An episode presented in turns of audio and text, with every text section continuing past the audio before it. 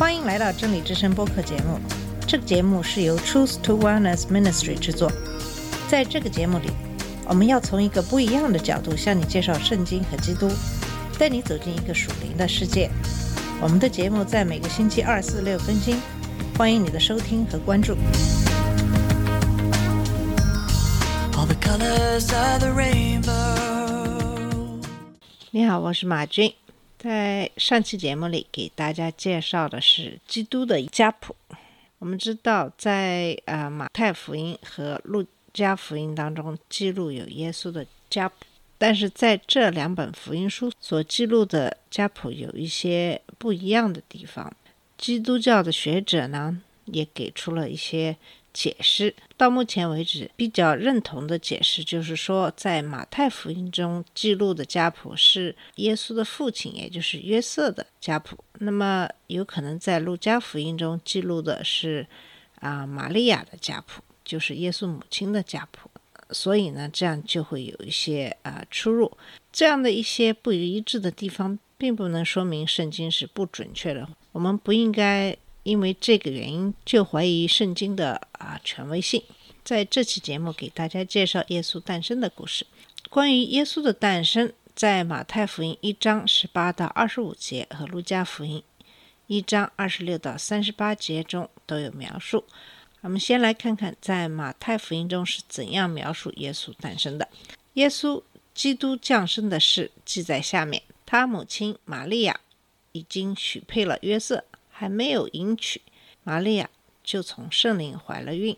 她丈夫约瑟是个异人，不愿明明的羞辱她，想要暗暗的把她休了。正思念这事的时候，有主的使者向他梦中显现，说：“大卫的子孙约瑟，不要怕，只管娶过你的妻子玛利亚来，因她所怀的孕是从圣灵来的。她将要生一个儿子，你要给他起名叫耶稣，因他要将自己的百姓从罪恶里救出来。这一切的事成就，是要应验主及先知所说的话，说必有童女怀孕生子，人要称他的名为以马内利。以马内利翻出来就是神与我们同在。约瑟醒了起来，就遵着主使者的吩咐，把妻子娶过来，只是没有和他同房。等他生了儿子，就给他起名叫耶稣。以上是马太福音中对于耶稣降生的描述。我们下面来看一看路加福音中是怎样描述这个事件的。这样，我们就可以把描述同一件在不同福音书的经文结合起来看，可以相互比较。在路加福音中是这样描述耶稣诞生的：到了第六个月，天使加百列奉神的差遣，往加利利的一座城去，这城名叫拿撒勒。到一个童女那里，是已经许配大卫家的一个人，名叫约瑟。童女的名字叫玛利亚。天使进去对她说：“蒙大恩的女子，我问你安，主和你同在了。”玛利亚因这话就很惊慌，又反复思想，这样问安是什么意思。天使对她说：“玛利亚，不要怕，你在神面前已经蒙恩了。你要怀孕生子，可以给他起名叫耶稣。他要伟大，称为至高者的儿子。神要把他祖大卫的位给他，他要做雅各家的王，直到永远。他的国也没有穷尽。”玛利亚对天使说：“我没有出嫁，怎么有这事呢？”天使回答说：“圣灵要降到你身上，至高者的能力要荫庇你，因此所要生的圣者必称为神的儿子。况且你的亲戚以利沙伯在年老的时候也怀了男胎，就是那素来称为不生育的，现在有孕六个月了，因为出于神的话。”没有一句不带能力的。玛利亚说：“我是主的使者，情愿照你的话成就在我身上。”天使就离开他去了。我们在这两段不同的经文中都可以看到，两段经文都提到玛利亚的丈夫是约瑟，大卫的后裔。那么，因为玛利亚是从圣灵怀的孕，因此应该说耶稣和约瑟并没有血缘关系。除了这个地方的相同之处，其他的叙述就不相同了。马太福音引用旧约以赛亚书七章十四节来强调玛利亚的童真。童女的意思是处女，童女就是处女的意思，是指生育年龄但还没有生育的年轻女性。叙述中也有提到，在耶稣出生之前，约瑟没有和玛利亚发生过性行为。在路加福音中。介绍了玛利亚是童女，也描述了天使告诉玛利亚她将要怀孕的时候，玛利亚的困惑。这个告诉读者，玛利亚的怀孕是因为圣灵。有学者认为，马太福音和路加福音叙述最可能的文化脉络是犹太基督教，或是在犹太文化中混合了非犹太人以及犹太基督徒的群体。古代的人不知道需要有。男性的精子以及女性的卵子才能形成胚胎。当时的人认为，以玛利亚的体内就可以产生耶稣胚胎需要的一切，甚至包括耶稣的男性性别。这种文化环境有利于奇迹生育的故事。在第一世纪的希腊神话中，有许多处女生子，以及神奇和凡人女子生下子女的故事。在第二圣殿时期的犹太作品中，也为犹大历史上的伟人产生了许多天使显现以及奇迹诞生的故事。路加所描述的处女生子的事迹是犹太经文的标准情形，例如在以撒及参孙诞生的相关经文中，都有天使的宣告情景。天使出现带来不安，天使保证。宣布将诞生的人当中，可能有妈妈的否认。天使以神迹证实。不过，在可能是福音起源的地区，合理的提到处子生女的证据也被证实是非常难以证明的。也有人认为这和偶教来源有关。在马太的叙事中有提到东方博士，就是从东方来朝拜耶稣的智者。以及伯利恒之星，因此也有人认为奥教形成了这段婴孩叙述的背景，但这种说法并没有得到普遍的接受。在路加福音中提到玛利亚已许配给约瑟，而马太福音提到圣灵感孕是发生在他和约瑟同往之前。在犹太人的婚礼中，女性许配给一男性，他就是那个男性的妻子。但要等到婚礼结束，两人才会同住。玛利亚对天使说的：“我没有出嫁，怎么有这事呢？”意思就是说，在还没有发生性行为之前，她怎么可能怀孕呢？这是肯定了约瑟妻子玛利亚的童真，而且遵循摩西五经。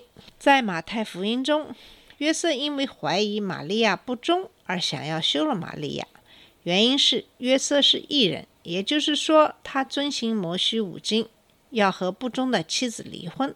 后来，天使在梦里告诉约瑟，玛利亚的怀孕是圣灵感孕，约瑟就听从，没有休了玛利亚。近代的学者认为，童贞女生子一事的历史基础很少，在圣经中，童贞女生子，也就是圣灵感孕，只出现在马太福音及路加福音当中。两者都可能是公元八零年到公元一百年间的产物，而且确定马太福音及路加福音不是见证者直接所写的作品。在马可福音中找不到类似的叙述，找不到这段文字是由其他来源所来的根据，也找不到共同的来源。Raymond Brown 在一九七三年提出来，约瑟是马太福音叙述的来源。但现今学者认为这段文字很晚才出现，不太可能源自于约瑟的叙述。学者因此认为这两段文字是分别由两个作者所创，是描述公元六十五年时基督徒群体的一些想法。路加福音在耶稣降生上的叙述和福音书其他的内容有一些连续性，但写作的风格不同，和其实是译本。有异常的文学相关性，因此也有学者认为是后来才加入的内容。马太引用了以赛亚书七章十四节来支持其叙述，学者们同意，在原来希伯来文以赛亚书中，对应童女的字是 alama，表示是生育年龄的女子，和是否童真没有关系。使徒保罗也没有提到耶稣是圣灵感孕。马可福音是最早出现的福音书，其中没有提到耶稣出生的事迹，也没有提到有关耶稣出生的不寻常事件。在约翰福音中有提到耶稣有父亲和母亲，在约翰福音六到四十二节说：“这不就是约瑟的儿子耶稣吗？我们不都认识他的父母吗？”在约翰福音一章四十五节，菲利也对拿但业说：“摩西在律法上所写的和众先知所记的那一位，我们遇见了，就是约瑟的儿子拿撒勒人耶稣。”马太和路加用圣灵感孕以及童女生子来表示耶稣是神之子。马太和路加在这部分描述比马可更多些。马可是在耶稣受洗时才描述其神子的身份。后来基督教接受童女生子，认为这表现了耶稣的神性。在18世纪欧洲启蒙运动时，出现了对此教义的争论。有些人认为这只是神话，有些人认为这只是宗教教义上的术语。后来，这类的分歧仍然存在。一些天主教的主教已经将此事物由生物学上的理解改变为神学上的真理。有些福音派的神学家认为，这在基督教信仰中是较边缘性的。